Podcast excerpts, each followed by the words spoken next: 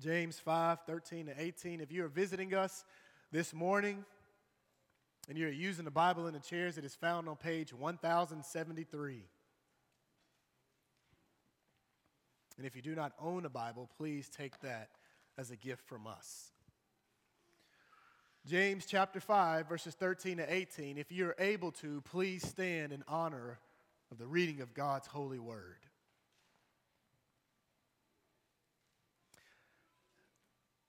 Is anyone among you suffering? He should pray. Is anyone cheerful? He should sing praises. Is anyone among you sick?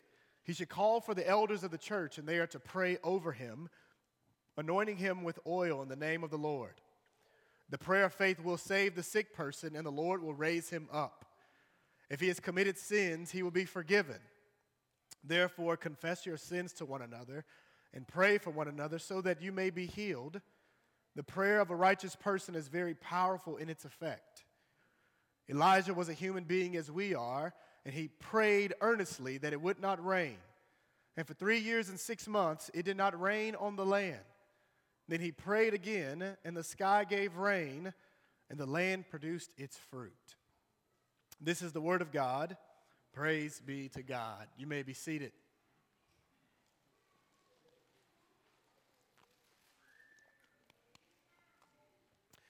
In his book, The Call to Prayer, 19th century Anglican bishop J.C. Ryle began his introduction with these words I have a question to offer you.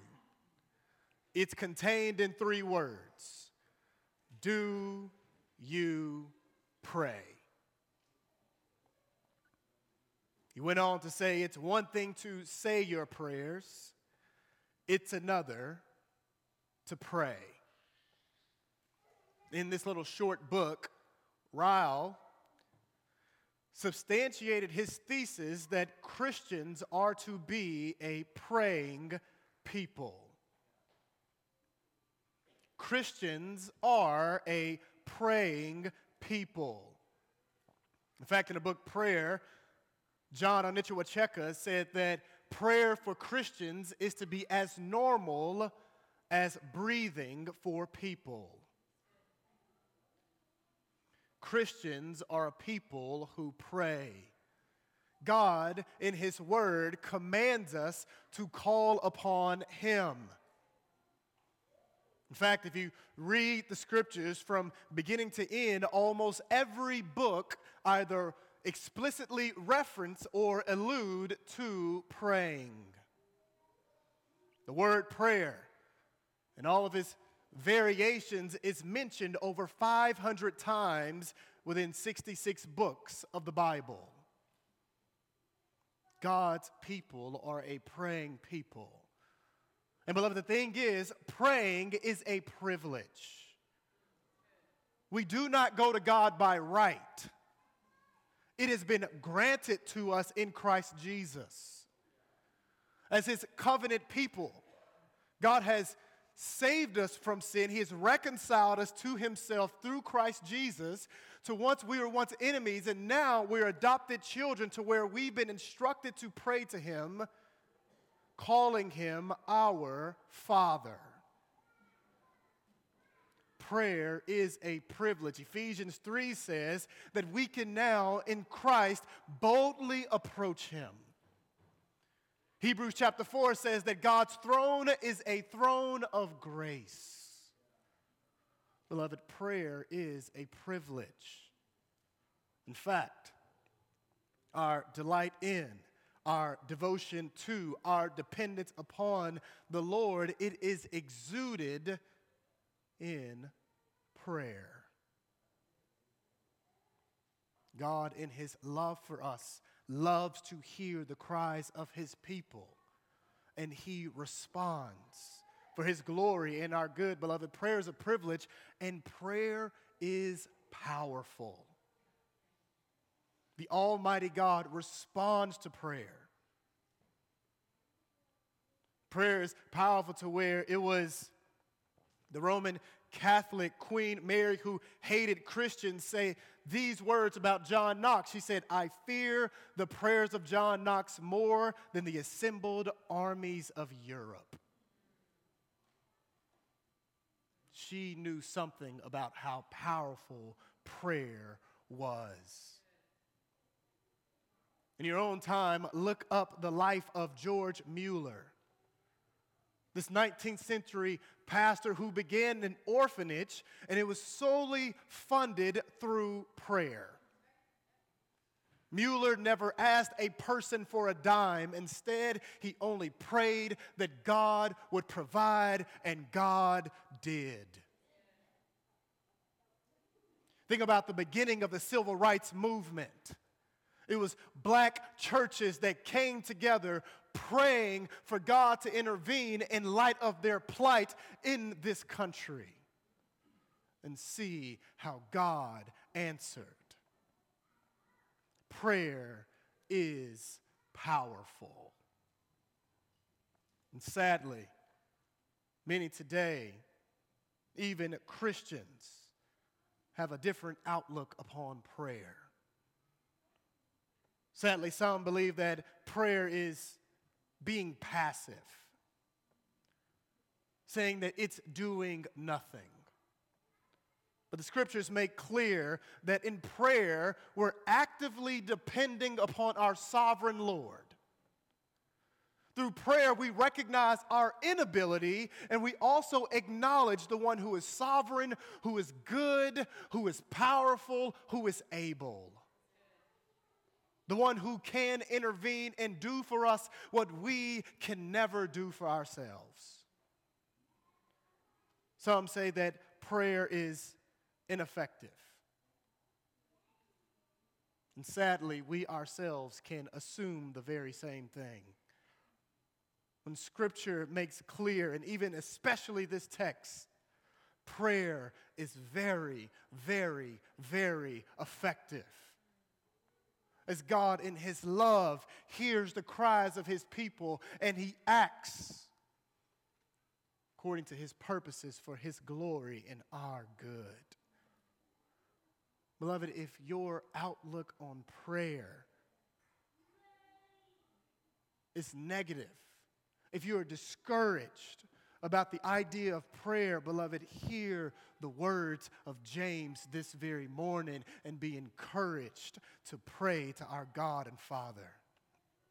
So, our big idea for this morning is this pray in faith, trusting the Lord to answer for His glory and our good. Pray in faith trusting the Lord to answer for his glory and our good. I have two points of exhortation from the text. The first one is seek the Lord in prayer. Second, serve one another through prayer.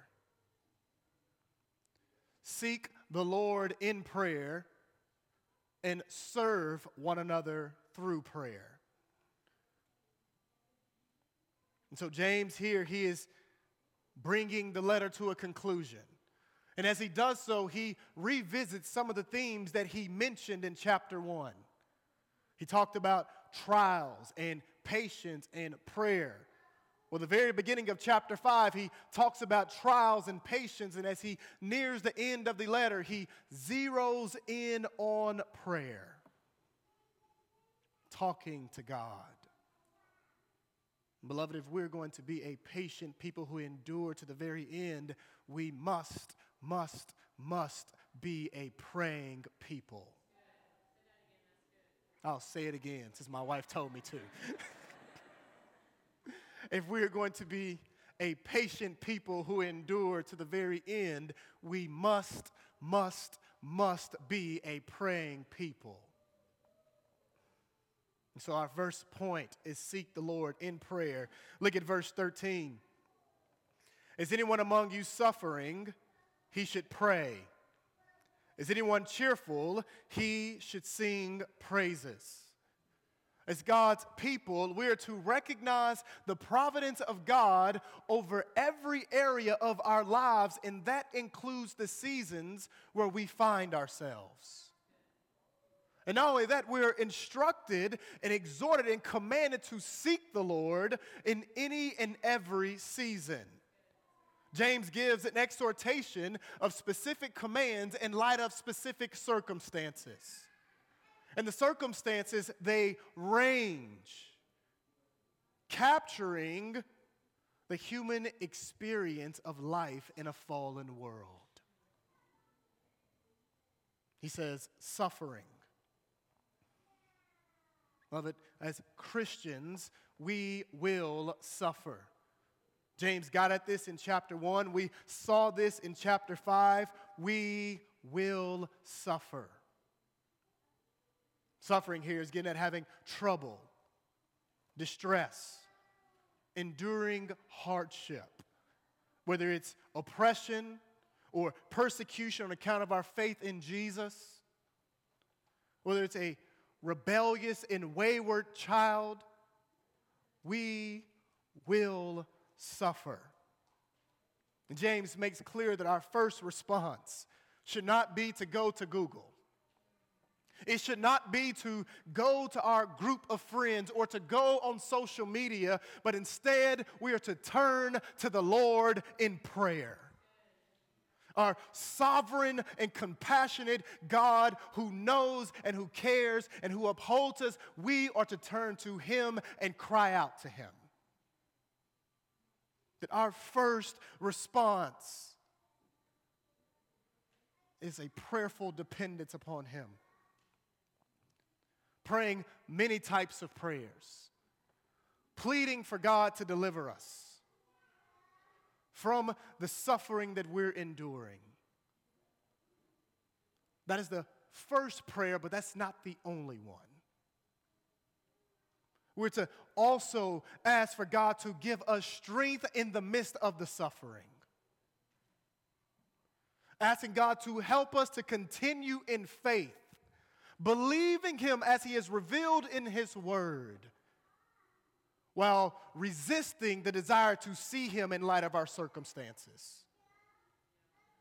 We're to pray for God to be glorified even in the midst of our suffering. Beloved, we are to be a people who go to Him. In the providence of God, we experience suffering and also in God's providence, we experience sweet seasons. James says, if anyone is cheerful, he should sing praises. Now, cheerfulness, it is getting at the disposition of one's heart, and oftentimes it's in light of a favorable situation. And the command is that we're to sing praises celebrating God's kindness and goodness towards us in specific ways. And we are to do this in song, singing songs like the doxology. Praise God from whom all blessings flow.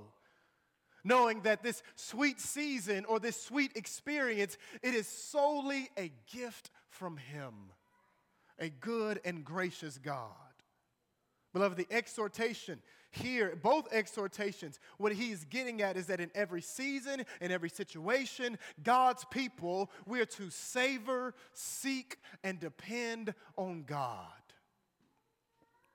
That in every season, prayer and praise should be the activities of the people of God, both corporately and privately and personally.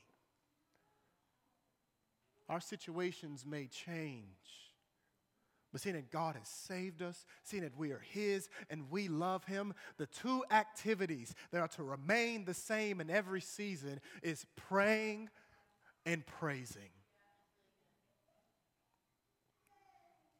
Look at verses 14 to 15. James says that anyone among you sick, he should call for the elders of the church and they are to pray over him anointing him with oil. In the name of the Lord, the prayer of faith will save the sick person, and the Lord will raise him up. The reality is, beloved, being saved does not spare us from sickness. And the sickness here that James is getting at, it is a severe physical illness to where one is likely bedridden. The sickness can even potentially be terminal. And one of the reasons why I believe that it is a severe physical sickness because notice that James didn't tell them to go to the elders, but instead for them to call for the elders, for the elders to come to this person. And sadly, in our day and age, this isn't as common as it once used to be. And many of us in this day, we live these privatized and isolated lives. So we, instead of knowing and being known, we prefer to keep to our own selves. Sadly, some people would much rather suffer in silence instead to make their needs known and be ministered. This exhortation here is letting us know that God does not want his people to suffer in silence. Like, that in our suffering, God wants his people to be ministered to, to be encouraged, to be prayed over. And so the biblical instruction is for them to call for the elders that they may come and lay hands on the sick. So, beloved, if you are severely sick, please don't keep it to yourself. Please let the elders know, for it is a privilege to get to shepherd you in this way, to come to you and pray for you, to point you to Christ and encourage you in the midst of your sickness. Beloved, your elders want to walk with you in your seasons of sickness and suffering. James says that the elders are to come to pray, lay hands, and anoint with oil. So, about anointing with oil. I'm sure some of you are ready to talk about that. Well, first and foremost, it's important for us to know that the oil here there is nothing magical about it. And also, there are different views as it pertains to the purpose of the oil. I'm going to give you the two most common views. The first view is that it's medicinal. You know, think about like Luke 10, how the Good Samaritan saw the one who was suffering, anointed with him with oil as he nursed this person. Card to the table, I don't think it's medicinal. Call for us. I will pray for you. I will anoint you with oil, and I would recommend that you go to a doctor. Others believe to be symbolic. It's a form of consecration. As you anoint this person with oil, you're committing them to the Lord and entrusting them to the Lord in light of their circumstance, praying that God would heal, but it's a form of consecration. We see this in the Old Testament, anointing oil as an act of consecration. You have this in Numbers chapter 3. This took place with the high priest and the priests. Also, David himself in Psalm 89 was anointed and consecrated to the Lord. And the thing about this anointing the sick with oil, it only happened once in the New Testament, as a New Testament reference, is Mark chapter 6, verse 13. With the apostles being commissioned by Jesus, they healed the sick and then they anointed them with oil. And so, cards on the table, I believe it to be symbolic. That we are entrusting this sick church member to the Lord, that we are praying that God would heal mightily and that we are submitting ourselves to His will. Now, so many people can get so caught up on the purpose of the oil that we really miss the most important thing, and that is to pray. To pray in the name of the Lord. Beloved, the word pray and prayer is mentioned seven times within these six verses. James is exhorting us to pray and to pray in faith. And don't miss this. We're to pray in the name of the Lord, the name of Christ Jesus, the one who is the Savior and King, who died, who rose, who has all power in his hands. We're to pray in his name, knowing that he can heal. He has healed us spiritually, and he has the power to heal one physically. We've seen this through the Gospels.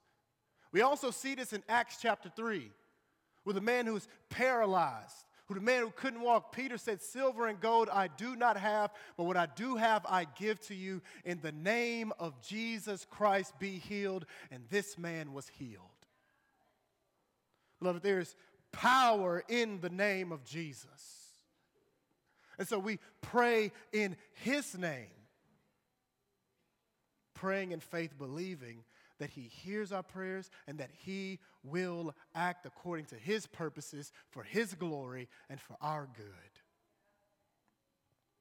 James went on in verse 15. He says, The prayer of faith will save the sick person, and the Lord will raise him up. Now, this verse has been misinterpreted many times, especially by false teachers. And it's easy to misinterpret it when you extract the verse from its context. So we're going to spend just a little bit of time on verse 15 and some on verse 16 as well. And so it's important for us first to know that this is a promise. The word will is used three times in the text. The prayer of faith will save the person. The Lord will raise them up. God, their sins will be forgiven. All of this is God's work. God does this, and He does it in response to pray, to the prayer of faith. Now, follow with me. We have to remember the immediate context. James is focusing on effective prayer. That's probably your subheading in this pa- about this passage. We got to think about the context of the book of James as a whole. James is driving home the point that God's people are to have this unwavering, single minded, committed devotion to Him. the Greek word for the prayer of faith in the entire New Testament, it is only mentioned once, and that's in this verse. In fact, the Greek word for prayer is different from the most common word is used in the New Testament about prayer. Now, I believe the prayer of faith here is referring to the elders' faith as they pray for the person. Also, the person being prayed for, they too believe as well. They're asking in faith without doubting. This should lead us to think more about James chapter 1, verses 5 and 6 asking in faith without doubting, for the one who doubts should not expect to receive anything from the Lord. And so we're praying in faith, believing that God will answer. Now, one may wonder well, the healing here, is it earthly and physical or spiritually and eternal? Depending on your translation, cards are shown because the CSB and the ESV uses the word save. The NASB uses the word restore. The NIV uses the words make well. Now, in the New Testament, the Greek word for save, depending on the context, is used for both physical healing and salvation. So, which one is it? I'll let you wrestle with it. but, cards on the table, I believe that we are to boldly pray in faith that God would physically heal the sick person while also entrusting them to Him and submitting humbly and sometimes tearfully to God's will. I believe that no, I say this while also knowing that because of Jesus' resurrection and because of this person's faith in Jesus Christ, they will be healed eternally. We have to remember the person in verse 14 is a Christian. James says, Is anyone sick among you? They are a member of this church. They know their elders. The elders know who this person is. They have made a credible profession of faith in Jesus Christ. They believe that He is the Savior who died on the cross for sins, who rose from the grave, and through faith in Christ, they are united to Jesus Christ. They have been raised spiritually, and one day they and all the people of God will be resurrected bodily, freed eternally and permanently from sin's presence. Their sins have been forgiven because Christ's sacrifice has been made on their behalf. And if the sickness is a result of some sort of sin, then by God's grace, they will repent and they will be forgiven. Beloved, because of Jesus Christ and because we are in Him, God will heal one way or another. And so, as we pray for physical healing, we know that God will answer this prayer. It is not if, but rather when and how. It is either he would heal physically from this suffering and heal from death, or he would do so through death, where they are freed from suffering and in God's benevolent presence for all of eternity. And so we can pray in faith and trust that God will answer. If the answer is no, and we say, Your will be done, and we do so tearfully, knowing that He loves us, that He loved them, and that His will is good, pleasing, and perfect. Now, I want to be very clear. I am not implying that as we pray in this way, that God will answer this every time without exception. Nor am I saying that if the healing doesn't occur, it's because the elders and this church member lacked faith. It's not what I'm saying at all. Rather, we entrust this person to God's sovereign, good, gracious will. In fact, Jesus Christ taught us to pray like this. Think about the model prayer in Matthew chapter 6. Some of the first things we are to pray Your kingdom come, your will be done. In fact, Jesus himself modeled this for us in the Garden of Gethsemane. Not wanting to drink the cup of wrath, he prayed three times that the cup will pass him by. And how did he conclude the prayer? Father, not my will, but yours be done. There's a commitment to God's will and a willing submission in however He wills. Knowing that He is going to answer our prayers as He sees fit for His glory and our good. So, beloved, we are to be a people who seek the Lord in prayer. In our suffering and our sickness, we pray, we plead, we submit with humility and sometimes with tears. It's important for us to know that if God says no, know that it's, it's not an indicator that He loves you less. He loves you with the very love that He has for His Son. He cannot love you less than what He already does. So may we seek the Lord in prayer, knowing that He is our Father. He gives us His attention, He hears our prayers, and He answers according to His purpose. May we also serve one another through prayer. Brings us to our second point. And so the elders, verse 14 and 15, they are ministering, but they're not the only ones who get to minister. So do we. Look at verse 16. Therefore, confess your sins to one another and pray for one another so that you may be healed. The prayer of a righteous person is very powerful in its effect. And so, though we are saved by grace, we still live in this body of flesh. We wage war with the flesh, and sometimes, not sometimes, but we still sin. We heard in the prayer of confession.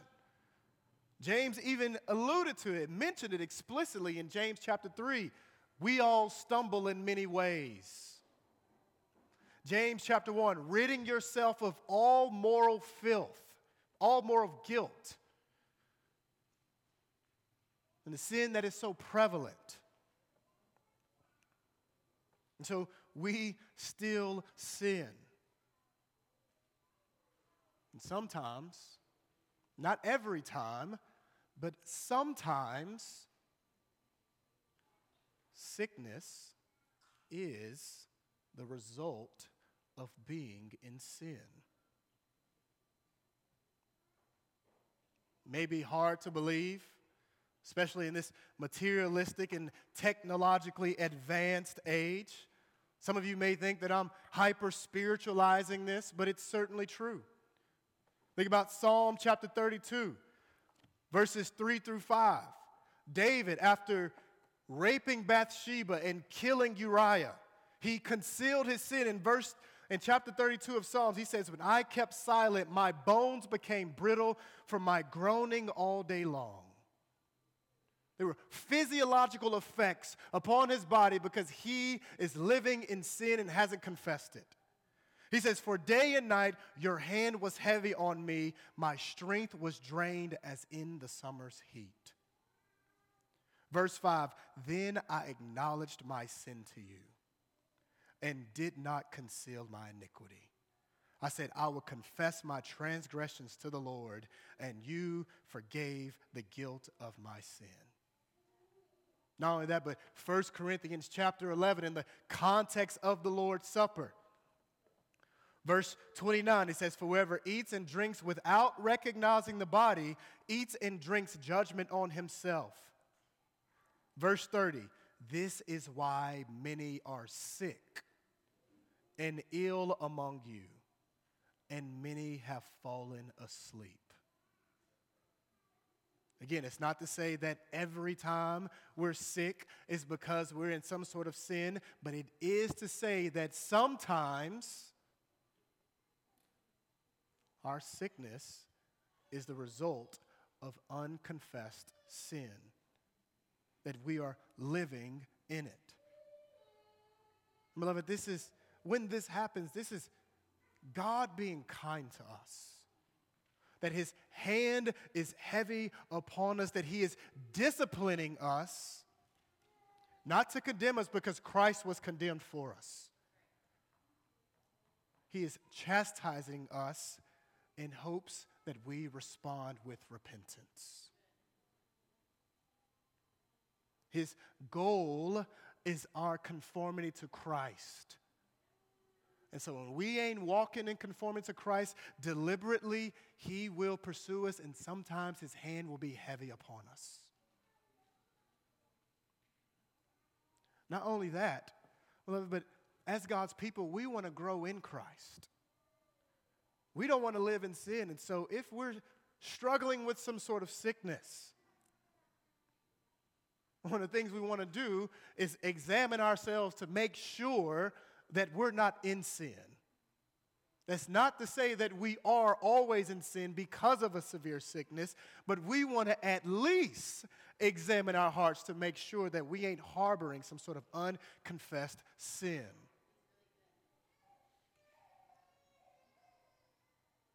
verse 16, James says, Confess your sins to one another. Y'all, this we certainly are to do this when we sin against a fellow brother and sister. We go to them, we seek their forgiveness.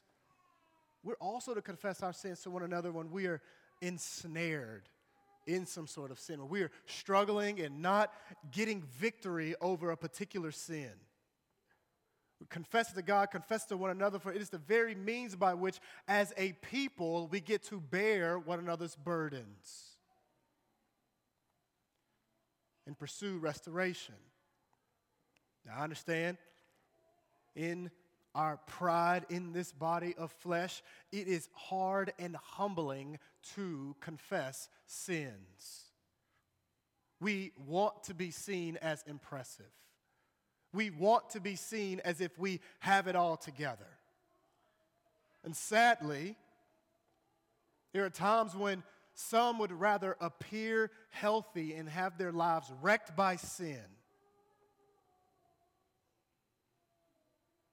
than to confess their sins and seek the grace that God gives in Christ and restoration that comes from confessing our sins. Beloved, James tells us to confess our sins to one another and pray for one another, saying that there's life, help, and wholeness. It comes on the other side of confessing our sins to one another. And truth be told, it is difficult, but it can become more easier when we remember and rehearse the gospel of Christ. That Christ has already bled for it. Every sin that we acknowledge is a sin that has been atoned for by Jesus Christ. That God the Father already knows it. And He is eager and quick to forgive. But it's as we confess our sins, it is the pathway towards restoration. You know, many years ago, I used to do student ministry, and we took some high school students to Gatlinburg, Tennessee. And we hiked um, this somewhat challenging mountain. So we got up early one morning, got to the trail, and walked up this path. And y'all, the path was a bit difficult. It was scary. Somebody coming down the path said they saw a bear. And I was like, why are we still going up? let's turn around, let's abort the mission. But we kept going, sadly. The Lord protected us from a bear. Praise God. But we kept going up, and at the very end of this hike, we actually had to climb a little bit in order to get to the summit. And as we got to the summit, y'all, it was one of the most beautiful sights to behold. It was breathtaking to look out and see the beauty of God's creation from this point of view. But how did we get there? We had to follow along the pathway. It was the only way we can get to the summit and see that beautiful sight. Well, brothers and sisters, James is making clear that the pathway to wholeness and restoration comes as we confess our sins to God and to one another. That as we humble ourselves and confess our sins to God, we're on this path to restoration and wholeness. That God, in His grace, meets us there and cleanses us, and guess who He uses? One another. Confess your sins to one another and pray for one another. As sins are confessed to a fellow brother and sister, that person has the opportunity to be the hands and feet of Jesus Christ in that very moment, ministering to this brother or sister. Lovingly praying for them and pointing them to Christ Jesus. Reminding them of the assurance of pardon that we have in Christ. And not only that, beginning to walk with this fellow brother with this fellow sister. Beloved, one of the ways that we minister is not only that we talk to one another using God's word, but also we talk to God on behalf of one another. We get to minister towards one another in that type of way, knowing that God answers the prayers of his people. We get to pray, waiting to see how God would work in the life of one another. How he's going to conform the saints into the image of his son, and we get to partner with God in that through prayer. James says in verse 16, the prayers of a righteous person is very powerful in its effect. Our prayers are powerful. This is why Queen Mary feared the prayers of John Knox, because she knew how powerful the prayers were. Beloved, our prayers are effective because God, who is mighty, hears and acts.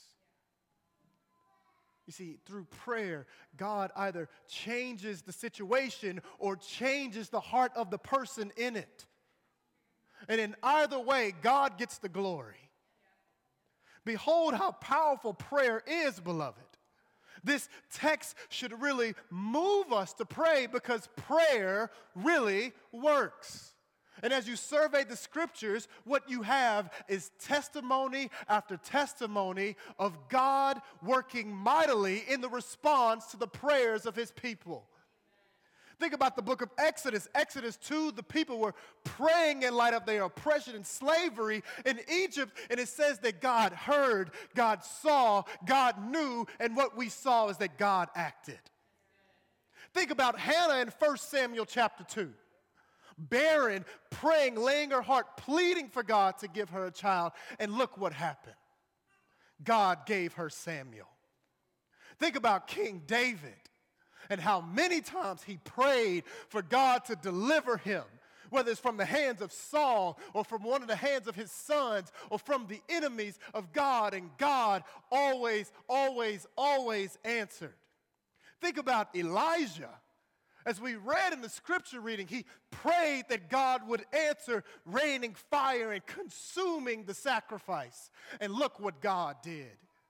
Think about Elijah, as we will see in verse 18, 17, and 18. He prayed that it didn't rain, and for three years and six months, it didn't rain.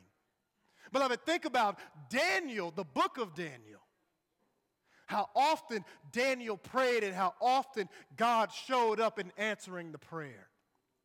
From chapter one, having favor to where they didn't have to eat the same things as other people chapter 2, Nebuchadnezzar having a dream, and Daniel prayed, and God gave an understanding of the dream and the interpretation. Daniel chapter 6, Daniel was persecuted because of his prayer life, thrown into the lion's den, and God protected Daniel. Beloved, we have testimony after testimony that God answers the prayers of his people. Think about the book of Acts. Peter was arrested and the people of God prayed that God would deliver him. And look what happened in Acts chapter 12. His chains fell off, and he left the prison and he went to the house of the saints who were praying. Think about Acts chapter 13 they were praying and seeking God, and God said, Set aside Paul and Barnabas, for he gonna send them out to the ends of the earth. Beloved, God answers the prayers of his people testimony after testimony. And since we know this to be true, beloved, why not pray? Why not seek God in prayer, pleading for Him to deliver, pleading for Him to sanctify, pleading for Him to grow, pleading for Him to give us boldness, pleading for Him to give us contentment, pleading for Him to help us? Knowing that He answers, pleading for Him to heal, knowing that He answers the prayers of His people in His timing for His glory and for our good. Beloved, in the words of John J.C. Ryle, do you pray?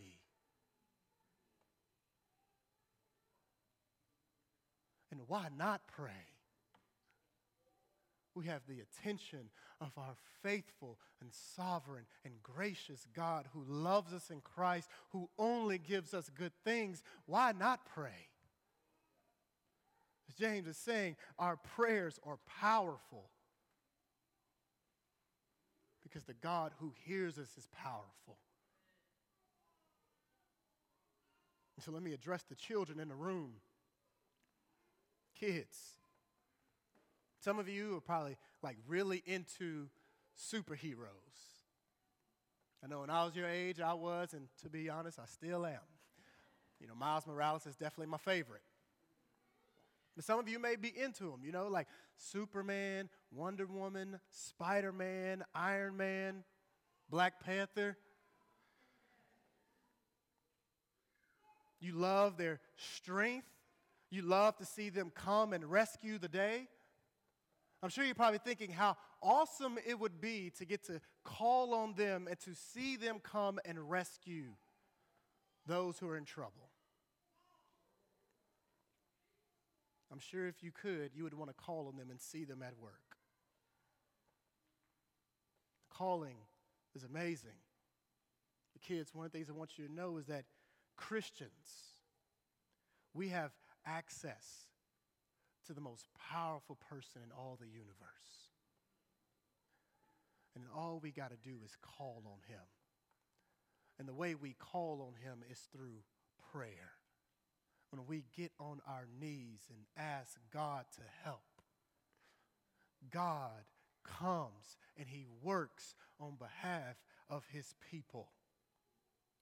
When we're hurt, we can cry out to him and he answers. When we need his help, he can cry out and he answers. Children, one of the best things your parents can teach you is to pray to God. Because the God of the Bible, he hears the prayers of his people. So, one of the best things you can do is trust in Jesus Christ and then call on him and ask him to help in whatever situation that you're in. He will answer. Beloved, James says the prayers of the righteous is powerful. Righteous are those who have trusted in Jesus Christ, declared righteous through faith in him. He says our prayers really work. So why not pray? You know, 19th century pastor, known as the Prince of, Pe- known as the Prince of Preachers, Charles Haddon Spurgeon. He had a few ministers visit his church, and he took them around. They beheld the sanctuary that sat 5,000 people every Sunday morning. It was a wonder to behold.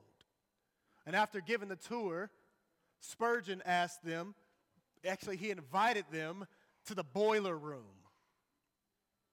And they were like, nah, we'd much rather not see the boiler room because the boiler room, it was dirty, it was filthy, it smelled really bad, it was in the basement. Spurgeon is like, man, hey, come see the boiler room. And so finally they complied. So they go down into the basement. Spurgeon opened the door. And guess what they saw?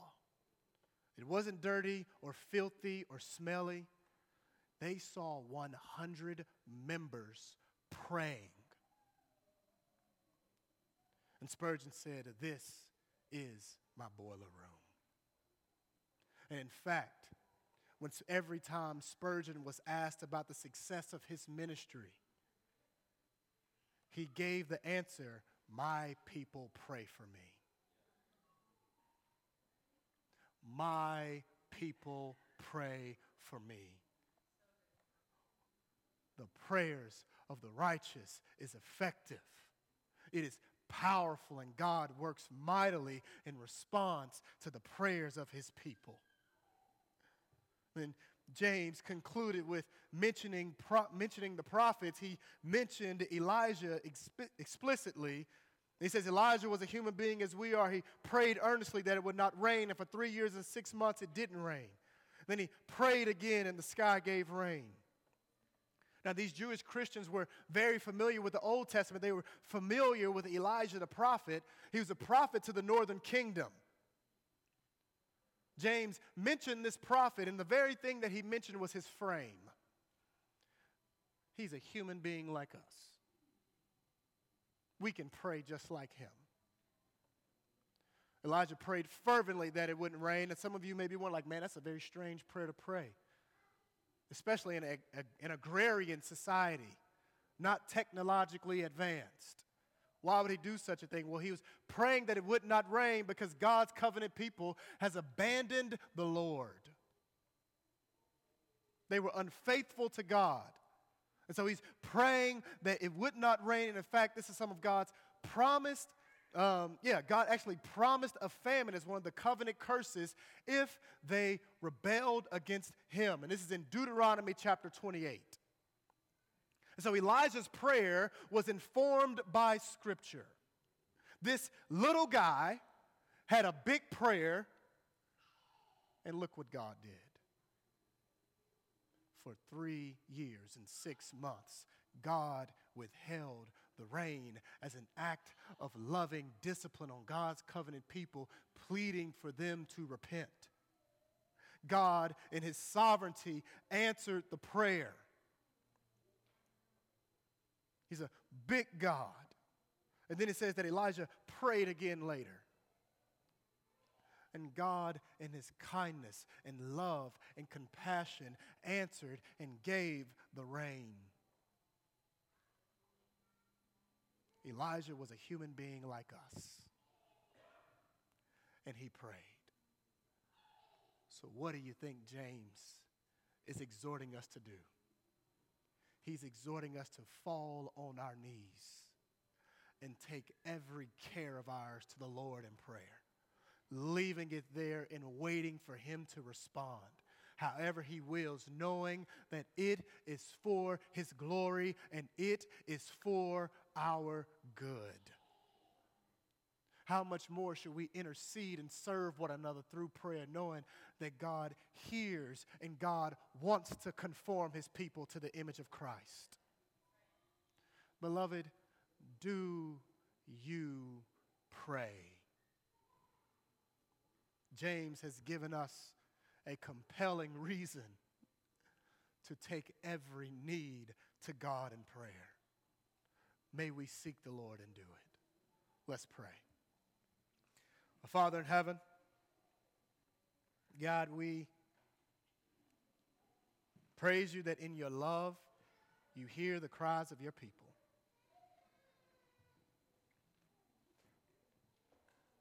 Father, mark us by your grace to be a people who pray,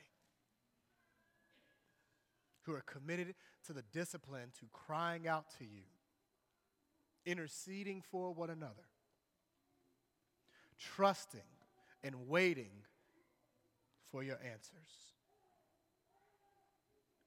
Father, may we see prayer as a privilege, that it would not be a dirge or a drag, but a delight. That we get to commune with you, the sovereign Lord, who loves us and in Christ favors us. In Christ's name we pray. Amen.